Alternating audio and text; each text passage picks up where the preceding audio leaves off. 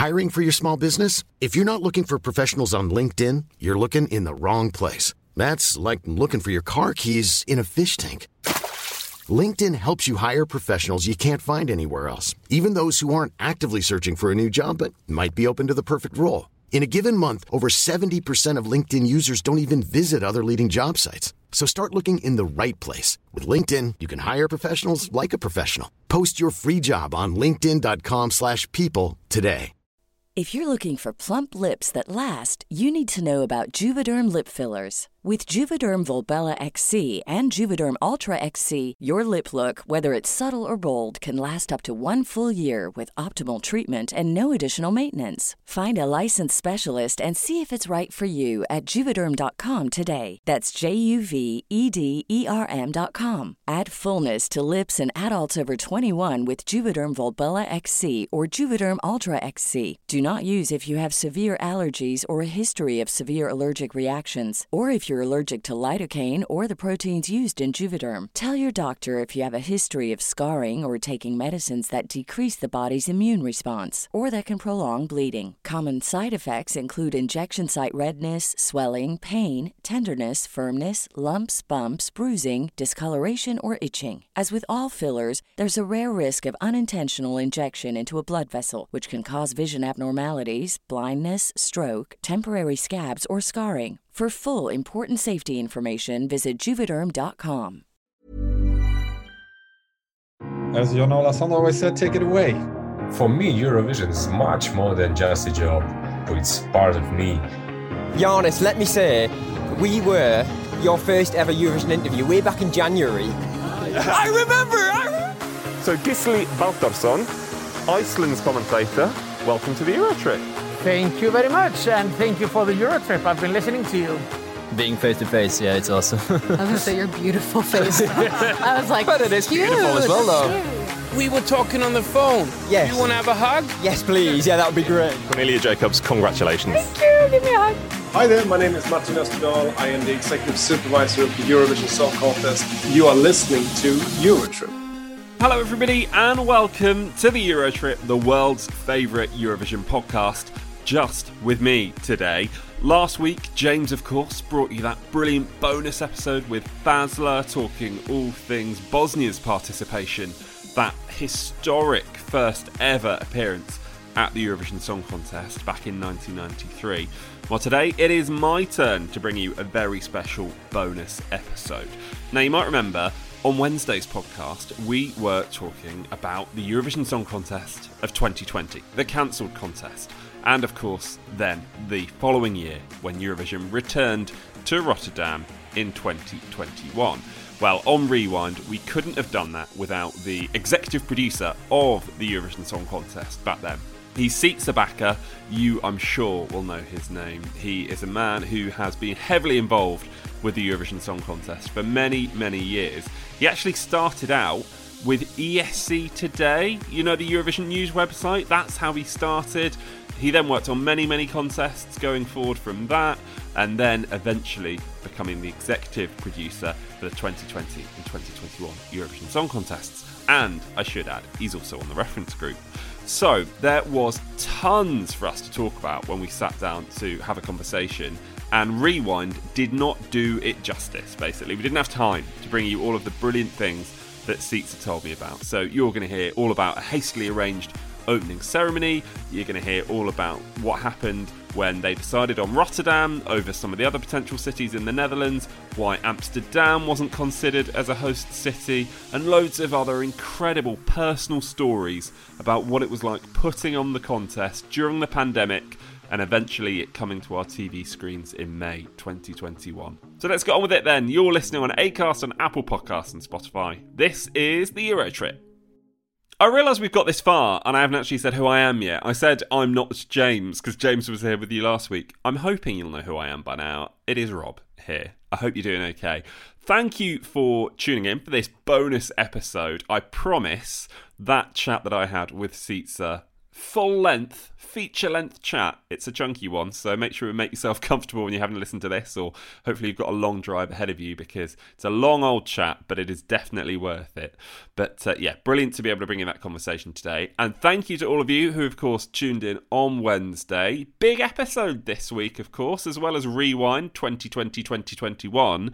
We were also chatting Melody Festival and Gossip, weren't we, with Toby Eck from Aftonbladet, and we also had a bit of a chat about the changing voting rules for Eurovision starting in twenty twenty-three. Some fascinating things have come out of that, by the way. Loads of brilliant people, far cleverer than me, have been able to kind of put together, oh, this is what the scoreboard would have been, and this is who would have qualified if that new voting system had been in place in a certain year. I did see some brilliant maths over on the E S C Discord Twitter.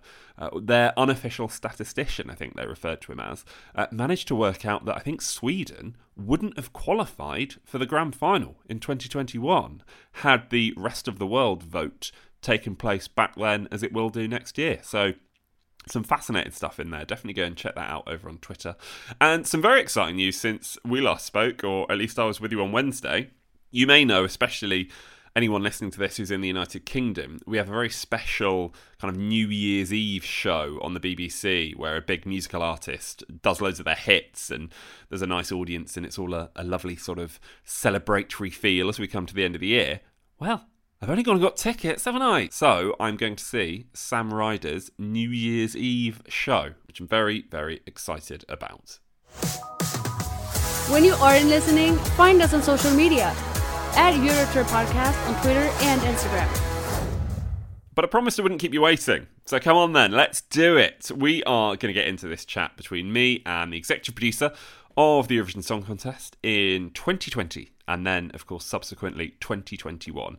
This is Sietse Bakker. I mentioned in the opener, he has been a huge member of the Eurovision community for many years, starting way back as a fan when he helped set up E S C Today, of course, that brilliant news website, and then he went on to work on many other contests in various different roles, some junior contests as well, and then, of course, he took on the role of exec producer in twenty twenty and twenty twenty-one.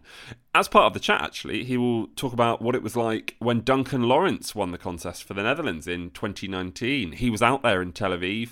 He tells a very funny story about the plane journey home, and I think part of the green room, or and part of the staging that ended up on that plane on the way back to the Netherlands. That's just one of the brilliant stories. He then talks about the decision-making process for where would go on to host Eurovision in twenty twenty. He goes on to talk about a very hastily arranged opening ceremony when Eurovision eventually did take place the following year. And there's some fascinating stuff here about what it was like organising the contest in the pandemic and then what it was actually like on the ground in Rotterdam for that Eurovision fortnight and just how he felt being able to put on that show. And you heard a bit of it on Rewind on Wednesday, but an incredible story about how Sietse was feeling when we had that iconic nil point voting sequence when four countries got nil point from the televote. So that is on the way as well. But let's get to it. And before we do, please, please, please let me know what you think of this. At Eurotrip Podcast, Twitter and Instagram. Send us an email, hello at eurotrip podcast dot com if you so wish. But here's my chat with the brilliant Sietse Bakker. Sietse, let's go way back. I say way back. We're not going way, way back. We're going back to Duncan Lawrence wins the contest in Tel Aviv. Where are you at that point? Do you remember that evening? Yeah, absolutely. I was backstage and uh, and obviously very excited because uh, I knew that my own country would uh, would stand a chance of winning, which which hadn't been the case during my lifetime. Um, so I was really, um, uh, really fired up. But you know, we've we've all been there. Things can happen, and uh, and it was indeed very exciting because uh, uh, Netherlands didn't win the uh, the uh, the jury vote, and then also didn't win the televote. But due to the the mix of things, ended up winning uh, the song contest. I was called actually by N P O a few weeks prior to that uh, because they saw the possibility of winning Uh, appearing at the horizon, and they wanted to be prepared, which actually a lot of broadcasters do. If they see that that victory is looming, they uh, they try to be prepared, send a small team to the song contest to look around and and uh, and pick up some learnings, because you have only one year and, and it's a very short year. So any knowledge you can pick up there is, uh, is useful. So so I was there, and um, uh, I knew that I would have a uh, an important responsibility if if we would win. So uh, that was certainly memorable. Talk, talk to us about that phone call. So you said that phone call came through a few weeks before. I mean, what are you doing when you get the phone call, and what what what what was in the phone call? What did they what did they say? Yeah, yeah. Well, I think it was it was actually uh, uh, somewhere late April, and um, and I, I remember the phone number appearing on my screen and thinking, okay, here we go. Uh, wherever this ends, this is the beginning, and. Uh, And at that point, they said, you know, would you be available to to help, to support? I didn't really know at the time when the call came what my responsibility would uh, would be. That became uh, obviously more clear over time. Um, and then I had a, a brief meeting in um, in Tel Aviv with uh, uh, with our director of television uh, to go through sort of also telling him a bit about what happens if you if you win, and what do the first days and weeks Uh, look like, which was knowledge that I I retained from my time at the E B U. So um, uh, so I think we were we were pretty well prepared. Uh, then again, if you actually do win and do get to host it, you realize that you have so much to learn, uh, and that indeed one year is a very short time. And and as such, obviously, like you say, you've already had that phone call. You you are already sort of primed and ready when Duncan does win the contest in Tel Aviv. Just how quickly do things escalate for for the broadcaster, for you? So Saturday yeah. night happens, Duncan wins. Yeah. Go. What happens yeah. next? Well, actually, I, I remember everyone around me was uh, was uh, was going nuts, absolutely bananas. Uh, it's the kind of response you see. You know, you're used to seeing others having that response, and suddenly you're in that position of actually winning. And uh, and I, I I just turned me very humble, very calm, very uh, stoic almost, because I realized, you know, what winning means. And, you know, it's great for the artist, great for the delegation, uh, it's great for the country, a lot of positive energy, uh, but it also comes with a big responsibility. That makes the song contest unique, that you you host it when you when you win it. Uh, and knowing what that responsibility entails uh, just, you know, made me uh, a bit quiet for a moment. Uh, and then obviously there was a big party. And uh, I remember on the flight back that the next day, everyone was um, obviously very tired because, you know, people had no sleep or just one or two hours of sleep. Uh, but I remember the first ideas for what would be Eurovision twenty twenty were already put on paper on the plane, people scribbling down uh, their notes. I remember uh, the, our assistant head of delegation uh, coming into the plane. I think it was the last one to board the plane with a big um, a big brown box, uh, which I later found out actually contained the, the light bulb that came down from the ceiling. Um, so, uh, so that came back with us uh, to the Netherlands. Uh, big uh, reception at the at the airport, and then the next day on Monday, actually, we we went to work, and uh, we we started right away with a small team in a in a tiny office space, uh, preparing for what was to come. And what are those first jobs? What are those first responsibilities? You know, on that that Monday and in that sort of first few weeks after winning the contest, yeah. especially in your role as the executive producer of the contest. Did you know at that time you were going to be executive producer, and, and what are you doing at that time? No, I think uh, we were with a, a small group of, um, I think, four or five people. And at that time it was clear we would all have a, a, uh, a, a pretty big responsibility. Um, when we gathered, I think the first things we we did was to to to sort of clarify how are we going to work together? What are the, the fundamentals of how we're going to work together? And what are the first steps that we have to take? Now, obviously, you need to have clarity on what is what is expected from you as a host broadcaster. That is all packaged in the host broadcaster agreement, which you get from the E B U. Uh, then you have to start thinking about finding a host city and compiling a request for proposal, because, you know, cities are already banging your door, uh, asking if they could host the song contest. They want to know what comes with that responsibility. So you want to provide them with all that information. So we started packaging that. And then obviously you want to do this, uh, this fantastic uh, T V show and event. You want to do that with the best people that you have in your country. And usually, you know, good people have uh, have pretty busy agendas. So we we started calling around to see who will, who would be available, and uh, and create sort of the the, the fundaments of a, an organogram. How are we going to to put together the team, and who could fill all these positions that we uh, need to fill? I call it a startup on steroids, because it's really, you start from nothing, and you have to, you know, you you don't really have much time. You have a year, and then. And then, um, and then it happens. So, um, uh, so yeah, we were pretty much on steroids these days, and uh, uh, got things together very, uh, very quickly. But we started on day one. We didn't stop. You, you mentioned, you know, already at that stage you had sort of potential host cities, you know, sort of banging on your door saying, "What do we have to do? What what happens?" Just illustrate for us how much interest there was in the Netherlands from cities across the country to host the, the song contest. Yeah, there was a lot. I think it's it started out with eight or nine different cities, uh, some usual suspects, some surprises as well. Um, then we put together that document and we sent it around. Uh, uh, you know, within within a few short weeks, actually.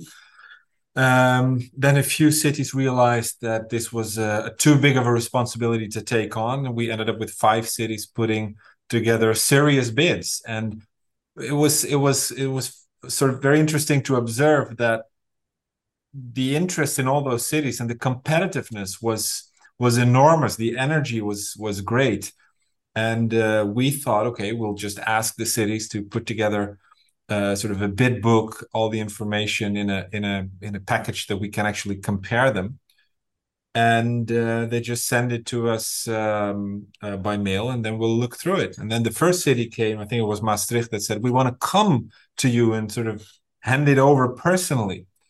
And we said, "Okay, that's, yeah, sure, that's fine." And they said, "Oh, we'll come with a bus, and we'll bring a bring a we'll bring a brass band," and and they wanted to turn this into a a media fest. And when other cities uh, got word of that, they said, "Okay, if if they come and hand it in, then we want to come handed in too." So before we knew it, we had a huge reception at the at the office with uh, with uh, dozens of journalists, uh, with our director general, uh, with, you know, lights, sound, backdrops, cameras. Uh, it was really uh, it was really madness that day. Uh, and then the next day, the media uh, or some journalists are to blame us for. Um, uh, for turning this into uh, into uh, such a, a big thing, while it was actually not such a big thing at all. It was just handing in the bid books. But uh, I had to remind them that this was not our request. This was actually the request of the of the cities, and they all uh, did their very best to uh, uh, to present themselves. And uh, and that was really that was really heartwarming to see. I'm interested in the role that that Amsterdam played in everything that you've just mentioned there, because, understandably, of course, the minute Duncan wins, Eurovision fans, people watching, immediately go, "Oh, Amsterdam! It'll be in Amsterdam." Netta doing her famous uh, prediction. I mean, Netta needs to not stop. Gets to host Eurovision. Netta needs to stop predicting where yeah, Eurovision is yeah, yeah, going to yeah. be the following year. But yeah, yeah. of course, she said on stage, "See you in Amsterdam." Yeah. Obviously, Amst- obviously, Amsterdam were not one of the the main contenders to host the contest in the end, but. What Correct. discussions did do you have? Were there discussions with Amsterdam about whether or not they could? Did they come to you? What, how did that work? Well, I'm I'm not going into details of all the, the discussions we had with the different cities, but let me just say in general that obviously in in in this particular case, you know, Amsterdam is a is a very busy, crowded city, uh, lots of events going on, especially at the time. We have to uh, remind ourselves this was pre-COVID.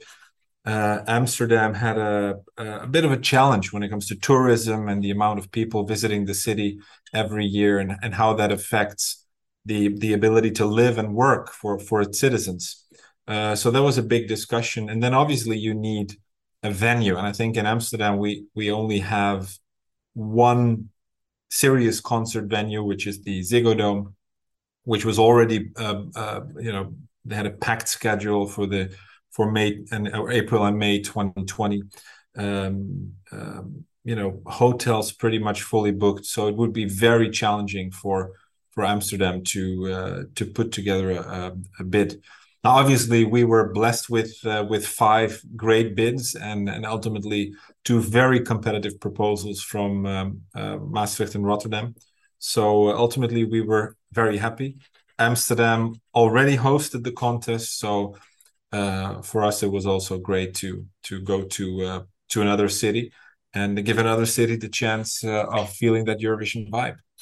You said there, you know, we remember it came down to, it was a bit similar to twenty twenty-three in terms of we knew that it was going to be between two cities, I think, at that point. You know, you decided yeah. you were going to say it'll be Maastricht or Rotterdam. And then we had, of course, the reveal. It ended up in Rotterdam. But just how impressed were you from both cities' bids? And like you say, I know you can't talk specifics, but they're both very different cities. Mm. I've I've been to Maastricht before. Both different candidates and both offering offering different things as host cities.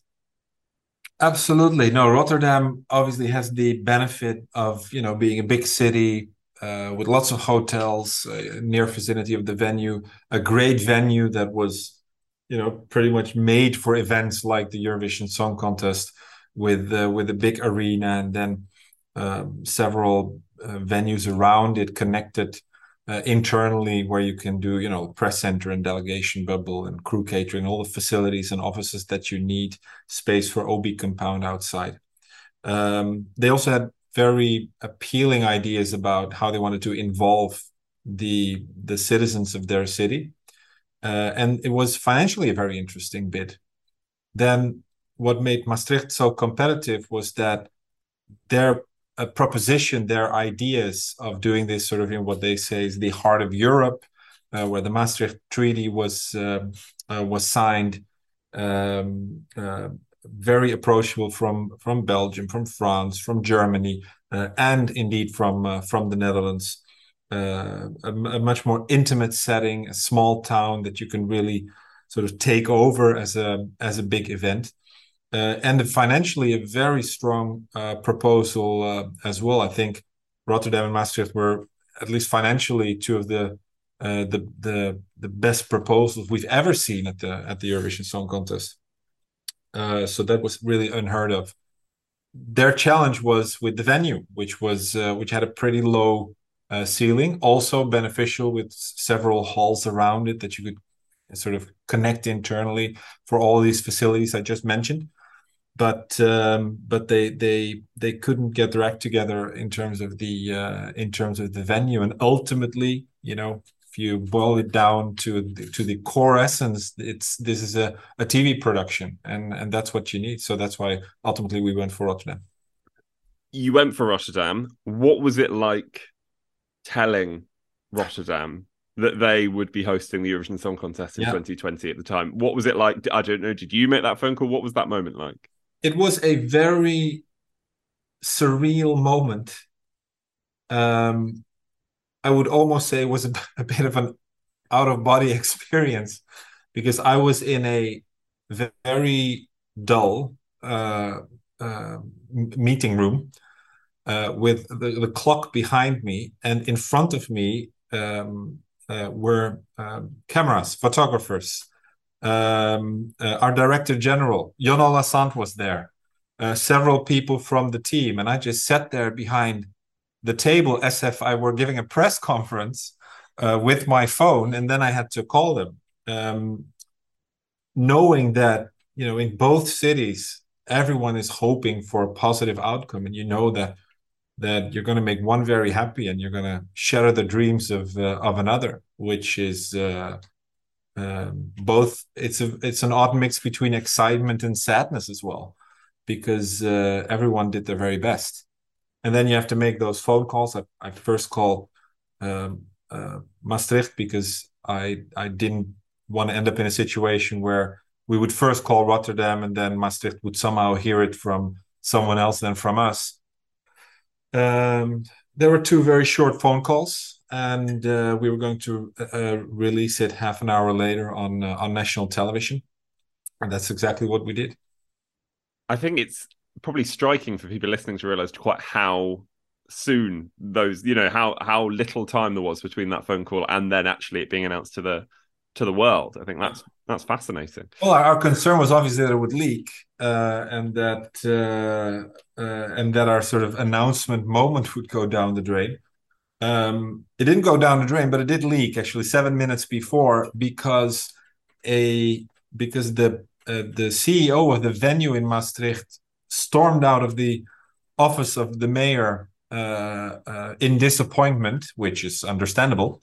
Uh, and then in the hallway, uh, met a journalist who obviously, um, you know, one on one is two, uh, and and and released that news. So we were actually in the in the uh, the main control room of Dutch television where they would launch uh, the uh, the announcement video at noon, and suddenly all our phones start buzzing and lighting up and uh, with push messages from the various media outlets that it uh, it would be Rotterdam. But that was sort of seven minutes uh, uh, before twelve. So uh, uh, I think we had a good laugh about that. Yeah, I feel like seven minutes isn't too bad. It could have been uh, could have not been, too bad at all. Could, no. could have been worse. Uh, see, so I'm going to fast forward because we've got a lot to talk about. If if we fast forward to the the the elephant in the room, I suppose, which is, you know, you plan for a contest in twenty twenty, and a contest doesn't happen in twenty twenty, at which At what stage do you begin to have discussions that this genuinely might not happen? Yeah, yeah. I, th- I think I I was following the new, this news from Asia, from what was happening there with this mysterious illness that people were starting to have. I think already in December, early January, um, not thinking too much, and certainly not thinking about the the. you know, the scenario that would eventually play out. I think no one did, uh, really, at least in the in the in the Western world. Um, I think it was late January that I first texted um, our counterpart in Rotterdam and said, you know, this virus, and you know, seeing that it's coming to uh, to Europe, maybe we have to start planning for something, and and at least talk to the the health authorities about this. So could we set up something with the, uh, the National Health Service here in the Netherlands? Could we ask the E B U to contact the World Health Organization to, to see what kind of information they can get? And then think of scenarios that could play out and that we could um, anticipate on uh, to ensure, you know, first of all, people's health, and then obviously the continuity of uh, of the song contest. What I had sort of in mind, that I've, I've been saying for for many years, because, you know, there's there are sometimes issues in, in host countries saying, you know, Eurovision always happens, and no matter what, you know, we'll we'll make it happen. Um, little did we know that that within, uh, uh, what was it, six, eight weeks, uh, we would actually end up uh, uh, not having a Eurovision Song Contest, which was um, which was tough. But that first moment was was in late January. And then obviously things started to evolve, evolve very quickly in, in February. Uh, early March, we would start recording postcards in the Netherlands. So we would fly in the artists from their country to the Netherlands. And then we got a cancellation, I think, first from Italy, where obviously COVID hit really bad uh, in one of the first countries in Europe. Then Poland pulled out, and then, you know, every day we would get two or three countries that said we we cannot travel, or we are not allowed to travel by company policy. Um, and, and then we start to realize that that this could actually uh, uh, endanger the continuity of what we were what we were planning for. Then we had a reference group meeting in the days before the uh, head of delegation meeting in, in mid-March. The head of delegation meeting, we already turned into a, a hybrid meeting. So we had about two thirds of heads of delegation coming to Rotterdam. And for the others, we set up a uh, a web stream, uh, something we are now sort of used to doing, uh, but at the time was um, uh, required a bit of improvising. Uh, but nevertheless, we we did it. And and at that meeting, at that reference meeting, we obviously discussed, you know, the potential scenarios and the situation, but it didn't. It didn't really, um, it didn't really become clear until I think it was one or two days after the meeting. Um, I think all of us were very focused on, you know, preparing that meeting and getting things right and leaving a good impression with with all the participating broadcasters. And then when you sort of go back home and you start listening to the news and read the papers and you're you're watching television, then it dawned upon us that that this could be um, uh, that this could actually end. And then I think it was somewhere between the Olympics and uh, and uh, Euro football that uh, that Eurovision was um, cancelled as well. Was there a a phone call between yourself and Jon Ola Sand? Uh, was the, you know, obviously you're working incredibly closely with them. It's a decision that you presumably both um, took together, I'm assuming. How did that? No, actually, no, no. It's it's actually um, the interestingly enough, we realized that because of the way that things are, that the Eurovision Song Contest is organized, we as a host broadcaster did not have a mandate to cancel the song contest. That mandate was only with the with the E B U. So that decision had to be taken by the E B U. I think it was an inevitable uh, decision. We supported the decision, but they had to make the decision, um, and I think they did that at the uh, at the highest level, um, and that obviously took a bit of time as well. And then I think the um, uh, the phone call came. I think I was at the Director General's office when when our Director General and the Director General of the E B U spoke about this uh, and the decision to uh, to cancel. And I think I think it was uh, the next day that we uh, it could be the same day, early in the morning or or the day before, that we had that call. Uh, but we had very short time to uh, to make that announcement. First of all, to you know the the public, but also to Uh, the participating broadcasters and their artists that were all preparing for their three minutes of uh, uh, of fame, uh, um, and on in the last place, obviously our team. Uh, you know, eighty people uh, in house, as well as all the suppliers, the city of Rotterdam, informed them that uh, they, the, that it, it ended right there, which was tough, obviously. Well, this is what I was going to say next. How difficult was it to? To, I suppose, to pick yourself back up and for you and, and your team to, to, I suppose, go again? In those initial days, I suppose you didn't necessarily know when or if you would go again. And or how did how did that work? What was that timeline yeah. like? Well, Jon Ola Sand said something very wise. He said it's um, it's difficult to start organizing a Eurovision Song Contest, but it's probably more difficult to end it because it has never been done. What There's no um, scenario uh, or document that describes, you know, what do we do if we have to cancel a song contest? Uh, so we had to we had to think of everything that comes with it, you know, from who do you inform, in which order, uh, what can you say about, you know, the year after? Are you going to host it again? Um, uh, wh- what does this mean? Uh, what does it mean for insurance? What does it mean financially? Uh, what can we say about next year? I mean, especially at the time. Remember, this was March twenty twenty, and, and the world looked very uncertain at the time. So no one knew what um, what May twenty twenty-one was going to look like, and um, and how, how the world would would evolve and how the virus would evolve. So it was um, it was a very challenging uh, period of time. And I think that was one of the, oddly enough, maybe, uh, was one of the reasons we said, okay, let's try to do an alternative show on um, on the sixteenth of May. Uh, not only to mark the moment, but also because it it it was a it was something positive for our team to focus on. Can we go to the spring of twenty twenty-one, because we know the contest is happening, but we still don't know what form the contest will take. Now, I remember, I mean, you can tell me, of course, when it was that you announced the contest would either be scenario A, scenario B, scenario C. I think, was there even a scenario D? I can't quite remember, but there was a scenario D. How much of your time was spent over those scenarios and what you can and can't do for Eurovision? And, and just how difficult was it to think that Eurovision would, would look very different in twenty twenty-one? Yeah, I think one hundred percent of my time went into the scenarios and then another one hundred percent uh, into everything else. Um, I think it was late January that we that we had a, a pretty good sense of where things were going.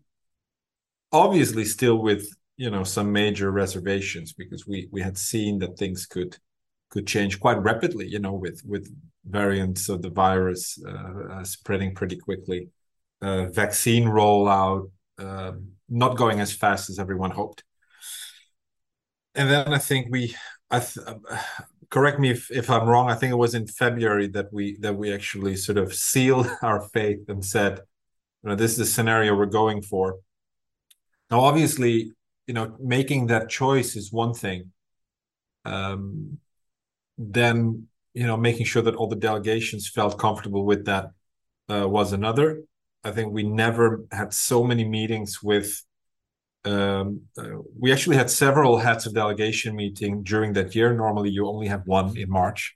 And I think we had one every month where we would update delegations uh, on where we stood, what the situation were, how the situation was evolving, but also to get a, a sense of what they felt like, whether they were comfortable with that scenario. And I remember several delegations at the time thinking, uh, this is not going to happen. It's going to be canceled again. Uh, you'll never be able to pull it off. And, uh, and and I'm very happy we we proved them wrong, actually, with their support, because everyone was incredibly supportive. Um, uh, nearly everyone, you know, very strict on following the rules, and uh, and it it it wasn't um, if it wasn't for for them and their support and their uh, commitment to the strict guidelines we uh, we had, uh, we would have never been able to uh, to make it. What was the moment like when you first set foot? Obviously, I know you were you were in Rotterdam, of course, a lot in the lead up to the contest. But what was it like when you finally set foot in the Ahoy and you have that moment of realization that actually this is going to happen and you can see it taking place? Like, you know, it's physically being built. Mm. It's definitely going to happen. Is that an emotional moment for you? As, as you asked your question, there were sort of three moments that flashed through my mind. First of all, I think it was two weeks or before the decision had to be taken, are we allowed to have an audience or not? I was, I think I was the only one in the office. Um, and I, I was very close to the arena. So I, I walked over there and they were doing some light adjustments. There were very few people. And I, I, I sat down in one of the chairs and I looked around and I, I think, I think I, I spoke out loud. I said, it, this place cannot be empty for those three shows. So, you know, even though I'm I'm pretty down to earth, I, I sort of try to manifest, you know, people in those chairs and try to hear the the excitement of the crowd. I try to see the the, the flags waving and and and you know. Um, then I think the second moment where where I really realized that, you know, we we we may be able to pull it off was when the king Uh, uh, paid us a visit, very gracious. Um, he he he came. We gave him a tour, and I remember at some point, together with with some of my colleagues, I walked onto the stage with the king to sort of explain, you know, what how the stage uh, works and how the changeover worked during the postcards. And at some point, he said, "Oh, you, uh, Your Majesty, I, I just realized that as we walk here, it's it's not only for you the first time on the Eurovision stage, but, but also for me. Uh, this is the first time I'm walking on, on this uh, stage. So, uh, um, and, and then to do it with you uh, is uh, is a great honor and uh, uh, and obviously a very memorable memorable moment. And then the third time was when we did the first show with audience on um, uh, on Monday night, the the jury show for the first semifinal. And I remember walking with the C E O of uh, of Ahoy. We walked through to the doors and you could already hear the the the noise in the background, and we opened the doors and we we walked in and and there was an audience, and that was emotional for me. It was emotional for her as well, because she she hadn't seen an audience in that venue for a long time, and we both cried. Uh, here, I said it. And we both cried. And uh, when we looked around to other people from uh, from the crew walking around there, working in the green room, every single one was crying. Uh, it was a very emotional moment, and um, uh, and also one of those moments I will never forget. There are still some some difficult moments to come, aren't there? Even even at that stage, because people will remember, and you've already mentioned it earlier on. We had the positive cases with with Iceland, of course, and and Iceland at that time I think were one of the potential favourites to go on to win the contest. So. An incredibly difficult situation for you all to manage. I seem to remember that that positive case came through, or at least the communication came through on the Sunday, I think, just before the opening ceremony. And there was a lot of varying sort of discussion about what may, may not mm-hmm. happen with the opening ceremony, even with the rest of the contest at that point. Yep. What what was that like for you to, to get notification of, oh, you know, one of yep. the favourites for the contest has tested positive? It, it's almost, I'm guessing, your worst nightmare at that stage? Yeah, we we we actually managed quite a few weeks without any as internal cases, as we called it. You know, we had people coming from outside, coming to the venue for the first time to work and then t- test positive without realizing it. Um, but we never had internal cases up to uh, up to the point, I think, we had a, a case in the Icelandic delegation and then one in the Polish delegation. Um, and then on the Sunday, we said, okay, everyone will also be have to be tested for the opening ceremony, because that's a moment where you put, you know, you, even though it's outside, you put quite a lot of people together. You're moving them, and it's it's one of the very um, sensitive moments. So so short before the show, so we should really be, um, you know, cautious there. Then. Then I think, if I recall correctly, there was another case in the Icelandic delegation. And then um, that was, I think, Poland and Iceland were in the same hotel. Uh, when other delegations then started to hear about this in the same hotel, um, there was speculation that, oh, maybe there is something wrong with the hotel. Then other delegations start contacting us and say, oh, we we want to, you know, we don't want to be in this hotel anymore because it's a risky place. Can you move us to another hotel? Now, obviously, the uh, the worst thing you can do in a situation like that is start moving people around to other hotels. Uh, so um, uh, so so we had to talk them out of that idea. Uh, and then there were concerns from delegations for going to the uh, to the uh, the opening ceremony to begin with.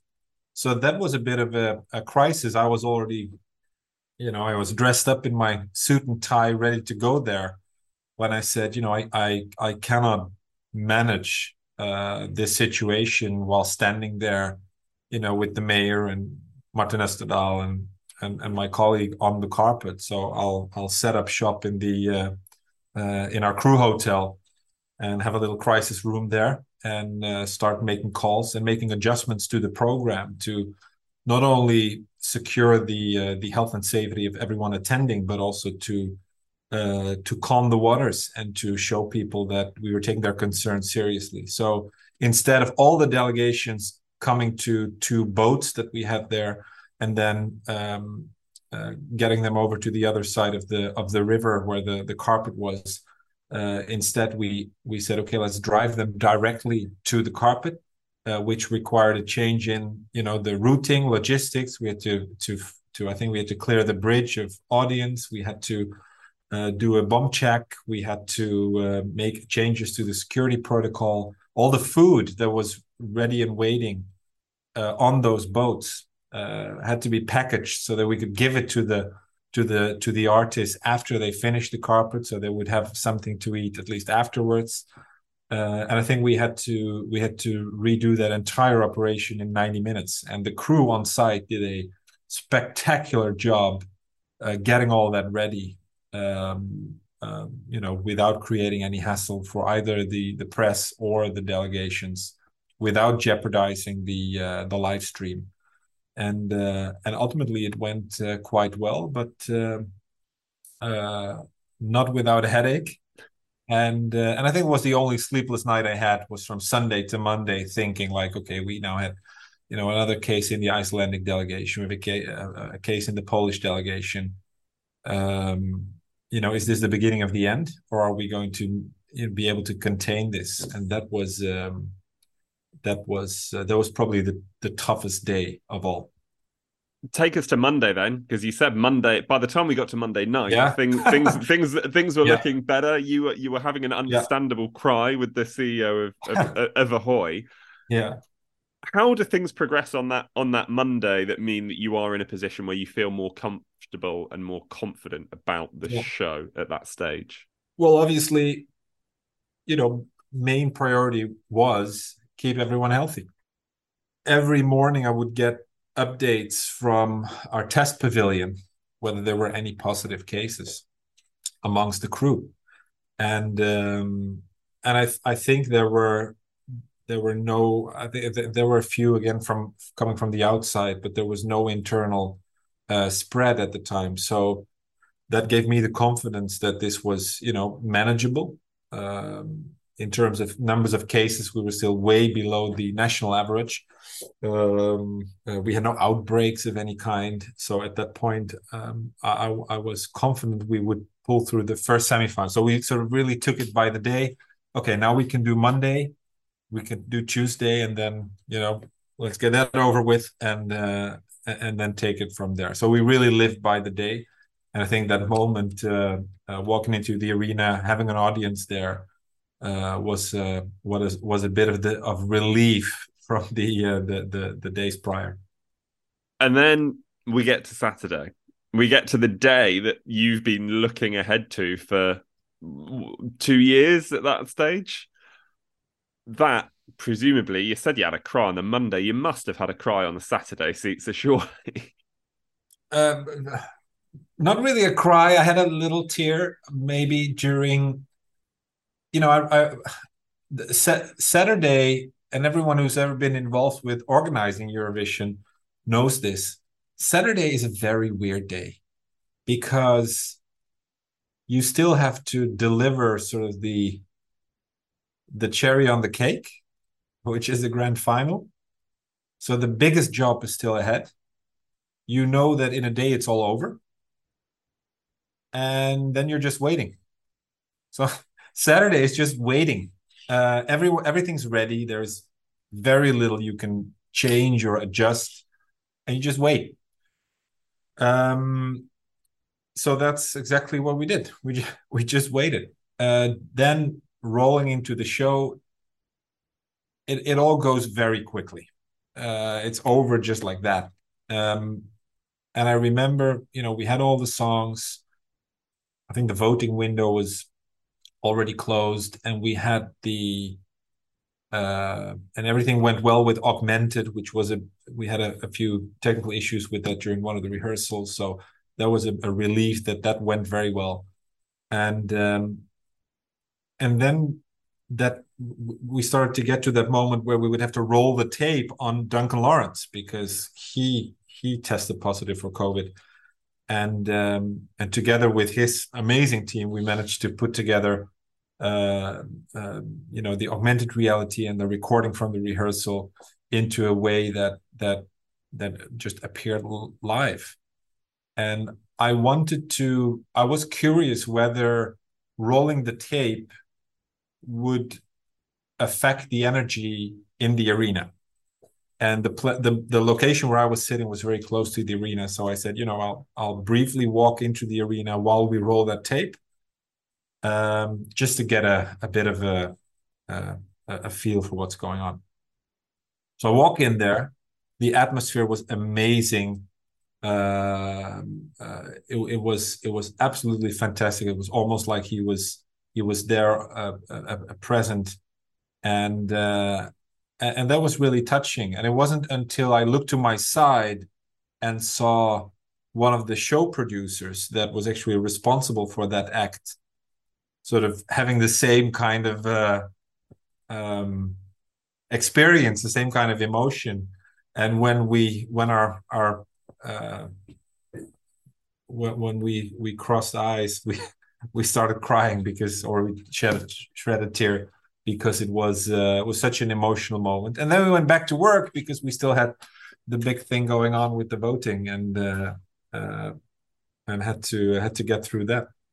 you mentioned the voting. Obviously, I want to talk to you about your emotions after the show in a second, but you mentioned the voting. One of, safe to say, the most iconic moments of the entire history of the Eurovision Song Contest, when those four countries get nil point from yeah. uh, from the tally vote, which is nothing yeah. you can, which is nothing you can ever plan no. for, Sietse. Uh, what was that like? Just being there for that moment and holding the position you do as executive producer when that happens. Well, you know, uh, as the fans know, so, sometimes you see it coming. Um, and in this case, I think you know the first one. I think. I think we sort of saw that coming. You always hope it doesn't, because, you know, even one or two points, it's better than having no points at all and being called out for it, which, um, which is, is, uh, is, is, it's a bit, it's a bit painful. Um, and then the second one comes and like, oh, wow. Okay. Now, surely we would, you know, start handing out points. And then the third one. And that's the moment where I start to think, something wrong. And I see on the screen, I see Chantal, one of the hosts, I see she made a sort of a face, and I thought, you're thinking the same as I'm thinking. There is something wrong with the with the voting, and any moment we're going to have Martin Osterdahl interfere and say this is this is not right and we're starting over again. And that was the moment I thought, shall I now, you know, we have this big sort of radio panels, and there's all there's buttons and panic buttons, and you can easily talk to each other. At that point, I, I thought, shall I call Martin now and ask him, is there a problem? Then I thought, if there is a problem, he's probably very busy with that. And he would tell me, you know, as soon as he can. So let's let's wait for one more country. And then there's an, there's another zero points. And I think... I, th- I think I called him or the the, the televoting supervisor from Digame, uh, and and was uh, was comforted that, you know, points would be coming, uh, but that this was just a uh, rather historic moment indeed. Obviously, it's a bit sad, you know, hosting the song contest and and and also being awarded zero points. But um, yeah, no, if you can't stand the heat, stay out of the kitchen. That's uh, that's part of the contest. I think all the contestants took it took it very professionally, and uh, especially the moment when when the the, the U K singer uh, uh, you know threw his beer up in the air, and, and when they had this little moment with the the German singer, I think that was just uh, uh, that was great television as well. So uh, you know, in the end, I think everyone took it uh, very professionally. Looking, of course, at the other end of the scoreboard, your time as executive producer of the Eurovision Song Contest in twenty twenty-one ends with an Italian victory at the Eurovision Song Contest, something that we we hadn't seen for an awful long time. What was it like seeing Maneskin and seeing a group like Maneskin, I suppose, win? I'm, I'm not going to call it your contest, because you would never call mm-hmm. it your contest, but you know, the, the contest that you'd been part of for so long. What what was that like? And then also, I suppose, going on to see what Maneskin have done since. Yeah. Well, I think to, to put that in context, we have to go back to twenty eleven, when Jon Ola Sand joined as executive supervisor and I joined as event supervisor, uh, sort of being his right hand as well, uh, supporting him. And, and I remember very vividly, one of our first sort of ambitions was to, to bring back Italy. And, you know, conversations were already underway. Um, uh, but, you know, these conversations had taken place before unsuccessfully. And and that, uh, we, we he and, and some others uh, put in a lot of energy into that, brought back Italy. And, uh, and to sort of, you know, not having Jon Ola there in twenty twenty-one, which was very sad uh, uh, for him, Uh, but then to have Italy win sort of felt like a full circle moment. Um, uh, also to see, you know, this song that has great potential, this group that has a lot of appeal on TikTok, uh, you know, appealing to a younger generation. I had a, a bit of the same feeling I had when Loreen won, uh, when you realize, you know, this is this is going to be a hit. and uh, and and the Eurovision Song Contest for many years was criticized for, you know, it's not really, it's not relevant when it comes to, you know, how the music uh, industry develops.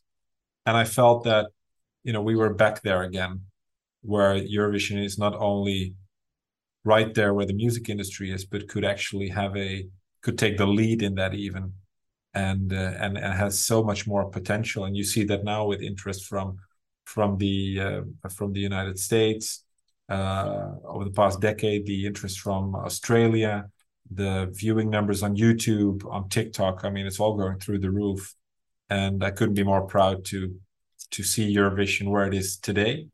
Uh, very excited where it's going in the uh, in the years to come, and um, and very grateful that I've been able to uh, to make a small contribution to that.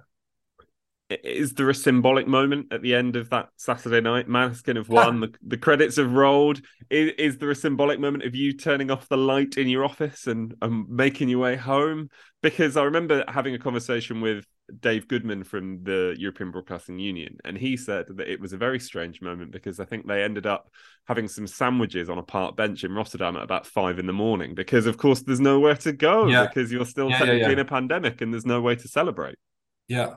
I remember the two moments, well, lots of memories, but two moments in particular. One is um, that obviously at the end of the of the show, uh, and we don't really want to remember that night for that incident, but there was this speculation about, you know, the table. and um, and I recall actually seeing that on Twitter. And someone, you know, taking a, a clip of that and speculating what he was doing. When I saw that, I sort of dismissed it because I thought, I know those tables and I know those, you know, big um, bowls with ice and bottles stuck into it. And I knew that because the the the bowl was so big, it would not be physically possible to put something on the table. Um. Let alone what he was accused of. Uh, so I sort of dismissed it. This is not possible. Then it became a big thing. And I remember saying to my colleague, we did thirty thousand COVID tests over the last weeks. Is this now all going to come down to a cocaine test? That was a very surreal moment. Um, what was also surreal is coming to the office, obviously uh, proud, relieved, uh hyped up, and then finding actually one of those on uh, my desk, um uh, but instead it was actually not this one, but it for, for the purposes of people listening, is the lampshade you've got in your the, office. Yeah, indeed. And uh, I found the the lampshade uh of the Italian uh, delegation on my desk with a note from my colleagues that this was their gift to me uh for for steering the ship, and uh and that made me enormously proud. It has a very special place uh, uh, in my home, uh and for the rest of my life, whoever comes across that lamp and doesn't know its story, I have to explain uh the relevance of that lampshade uh coming from the green room of the twenty twenty-one Eurovision Song Contest um uh in the colors of the Italian flag. Before we before we finish this conversation, do you have any advice for for the B B C and your colleagues that will be doing the same job that you did for, for the twenty twenty-three Eurovision Song Contest? Of course, a unique Eurovision as yours was, but for, for different reasons. Yeah, well, um, lots of advice, uh, and I've already given it to them. And then it's up to them to see what they do with it. Because obviously, they what they, their achievement, they have they have to put that song contest together under very different circumstances. Um, you know, starting pretty late, doing it together with uh, with Ukraine, also in a very challenging year for the B B C. They just had the the, the passing of Her Majesty the Queen, uh, then the funeral, uh, then the coronation of King Charles in uh, in May next year. Uh, so it's going to be a very busy day for our colleagues at the at the B B C. I have to say, um, as as usual, um, the B B C has been very gracious in in um, uh, in their approach, also to to me and the and the twenty twenty-one team, listening to uh, to advice, absorbing all the the learnings that we um, uh, that we learned in in Rotterdam, um, uh, because they are really ambitious to to make this an amazing Eurovision Song Contest. I'm one hundred percent sure they will do a fantastic job. This the city of Liverpool is really excited. I think they find exactly the right tone of voice and the right uh, form of collaboration with our friends in uh, in Ukraine, and I'm I'm absolutely confident that they will put together a Eurovision Song Contest that that does justice to that Ukrainian victory, that does justice to the situation in Europe. But despite the occasion being uh, a very sad one, uh, will also bring us again three nights of unforgettable uh, fun, great memories, and uh, and I can't wait to uh, to go there in May. I think listeners will be very reassured that the B B C have already. Did the B B C reach out to you, or did you reach out to the B B C? Uh, well, um, uh, Rachel, who is uh, who is one of the uh, the people in charge of, of Rachel Europe. Ashdown. This is of course. Who, she was on the reference group as well. She course. was on the reference group, so we already knew each other uh, uh, uh, from way back. Um, Andrew Cartmell, uh, working out of B B C Studios as head of delegation, uh, lots of experience. Um, um, so, you know, he will do a fantastic job. Uh, Martin Green, uh, the managing director, with his experience on, you know, the Olympics, the Commonwealth Games, and all the other big T V productions that he's done. Uh, they're having a fantastic team. They're they're putting in long days and nights, but uh, but with the right energy. And, uh, you know, the B B C can do this. Uh, they're probably one of the, if not the best broadcaster in the world. Uh, I know that a lot of people are, have been, you know, um, critical towards the B B C for their approach to Eurovision, for their disappointing results. But I think they um, they uh, they got back to where they, they should be, where they could be. Uh, I think Sam Ryder has been a fantastic ambassador for the Song Contest. Uh, a great result, now hosting the Song Contest, and I'm sure those will be uh, stepping stones, and uh, and I'm pretty sure that we will see a U K victory in the not uh, too distant future, uh, because I think they have everything it takes to uh, uh, to actually not only host it, but to actually bring home that trophy uh, once again. You're listening to The Eurotrip, your favorite Eurovision podcast. When you aren't listening, find us on social media at Eurotrip Podcast on Twitter and Instagram. Warming you up for the Eurovision Song Contest. So there he was then, Sietse Bakker there joining us. So grateful that he sat down with me for, honestly, ages, as you've just heard there, and talked us all through what it was like organising the contest in twenty twenty and then, of course, subsequently twenty twenty-one, everything in between, and also towards the end there how he is helping advise the people at the B B C as they get organising Eurovision twenty twenty-three. So brilliant that he's able to share his expertise, and of course he's also still on the reference group. So it is a shame, I think I said on Wednesday, that we had that chat before the new voting rules came through, because of course he was part of the team that decided on those new rules and regulations, but obviously I, I didn't I, I didn't I didn't know that was coming, did I? I'm not a time traveller, so unfortunately couldn't ask him about that. But thank you so much for having a listen, and don't forget, please, please, please, please, please do let us know what you thought of it at Eurotrip Podcast on Twitter and Instagram, and also send us an email, hello at eurotrippodcast dot com. And if you did like what you heard, and I can't express this enough, please do leave us a review, because it really helps loads of other people find the podcast. So you can do that wherever you're listening, Apple Podcasts, Spotify, wherever you are. Please do leave us a rating and a review, and I really, really appreciate it. In the meantime, don't forget to subscribe so you don't miss the next episode, and we will be back on Wednesday. Me and James will be here with another edition of the Eurotrip, our final edition of Rewind for the current series, and also, I'm sure, loads of brilliant guests as well. So thank you very much for listening. Really appreciate it. Hope you enjoy your weekend, or have enjoyed your weekend, or are enjoying your weekend whenever you're choosing to listen to this. Thank you for joining me, and I'll see you next week. Bye-bye.